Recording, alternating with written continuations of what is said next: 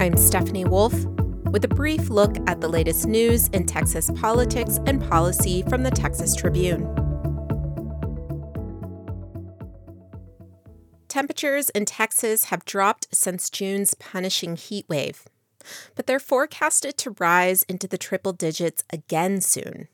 That puts people in fields like ag, construction, mail delivery, manufacturing, and landscaping at particularly high risk for heat-related injuries.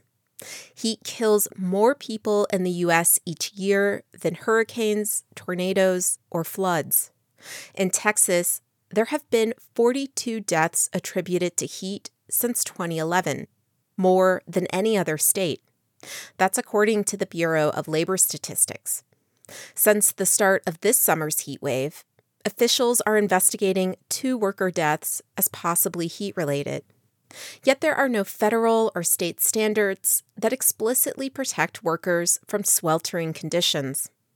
Additionally, during the twenty twenty-three regular legislative session, state lawmakers passed a bill barring cities and counties from creating rules that exceed state laws. That could wipe out local rules like the ones in Dallas and Austin, where water breaks are mandated for construction workers. With no official government oversight, heat safety will fall to individual employers and their willingness to provide protections like breaks. Workers will need to be trained in self-care, and supervisors will have to learn how to identify heat stress. Several scientists have told the Texas Tribune that the state, thanks to climate change, is likely to see heat waves increase in intensity and frequency.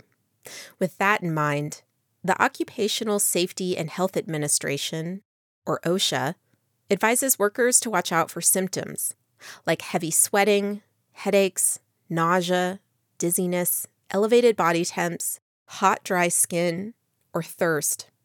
If any of these happen, OSHA recommends cooling off with water, ice, or a fan, moving to a cooler area, and taking off any unnecessary clothing. Heat strokes are more serious. Symptoms include slurred speech, abnormal thinking or behavior, seizures, and passing out. In the case of heat stroke, it's critical for coworkers and managers to pay attention to symptoms and immediately call nine one one if a worker displays any. OSHA has long relied on a part of federal labor law that requires protections from, quote, serious occupational hazards to keep workers safe in extreme heat. But the head of the agency told the Texas Tribune they are working on creating a national heat standard because this general duty clause does not go far enough to ensure laborers are safeguarded when temperatures rise. Texas A and M University recently announced it was reviving its journalism school. It had recruited esteemed journalist Kathleen McElroy to head the new program, pending approval by the university system's Board of Regents. McElroy had previously been the director of the University of Texas at Austin's School of Journalism, where she's a tenured professor. She also spent decades at the New York Times, and she was excited to return to her alma mater. But during the last few weeks, McElroy's deal with Texas A and M unraveled. She says she heard from employees that constituents within the system were upset about her work on race and diversity in newsrooms. McElroy agreed to some changes to her contract, including foregoing tenure, which would have been a way to get around a contract review by the regents. Last Sunday, she got a third offer, a one-year contract under which she could be terminated at any time. She turned it down. The news comes as Texas public universities are preparing for a new state law to take effect in January. It outlaws programs, offices, and training around diversity, equity, and inclusion. Texas A and M System had begun a system-wide audit of their D E I efforts following the bill's passage. McElroy, who is a Black woman, says she feels, quote, damaged by this entire process. The McElroy, Texas A and M fallout also comes shortly after the U S Supreme Court ruled that race-conscious university admissions are unconstitutional. three Texas universities are most impacted by the high court's decision: the University of Texas at Austin, Rice University, and Southern Methodist University. They all vowed that a diverse student body would stay a top priority. Since colleges can no longer take race into account when evaluating admissions, higher ed experts say there are other ways schools can ensure on-campus diversity.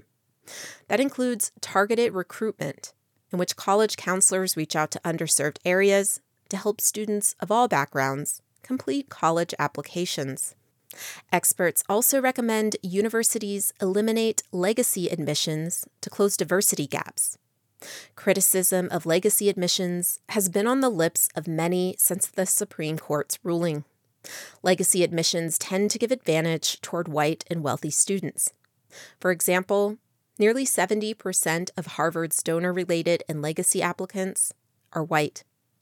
Other recommendations include doing away with test requirements, as research has found tests like the S A T or A C T to be inequitable. And experts say universities can look at other aspects of a student's life, like geographic location, whether they went to public or private school, and their family's income.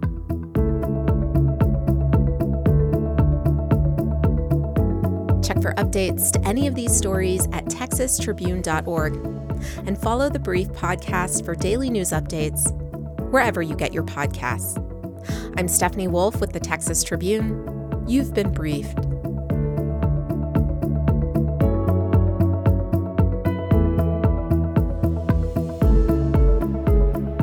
Today's brief is brought to you by Taco Deli. Craving variety? Taco Deli has dinner covered with a selection of tacos and cocktails sure to satisfy everyone in your group. Visit taco deli dot com.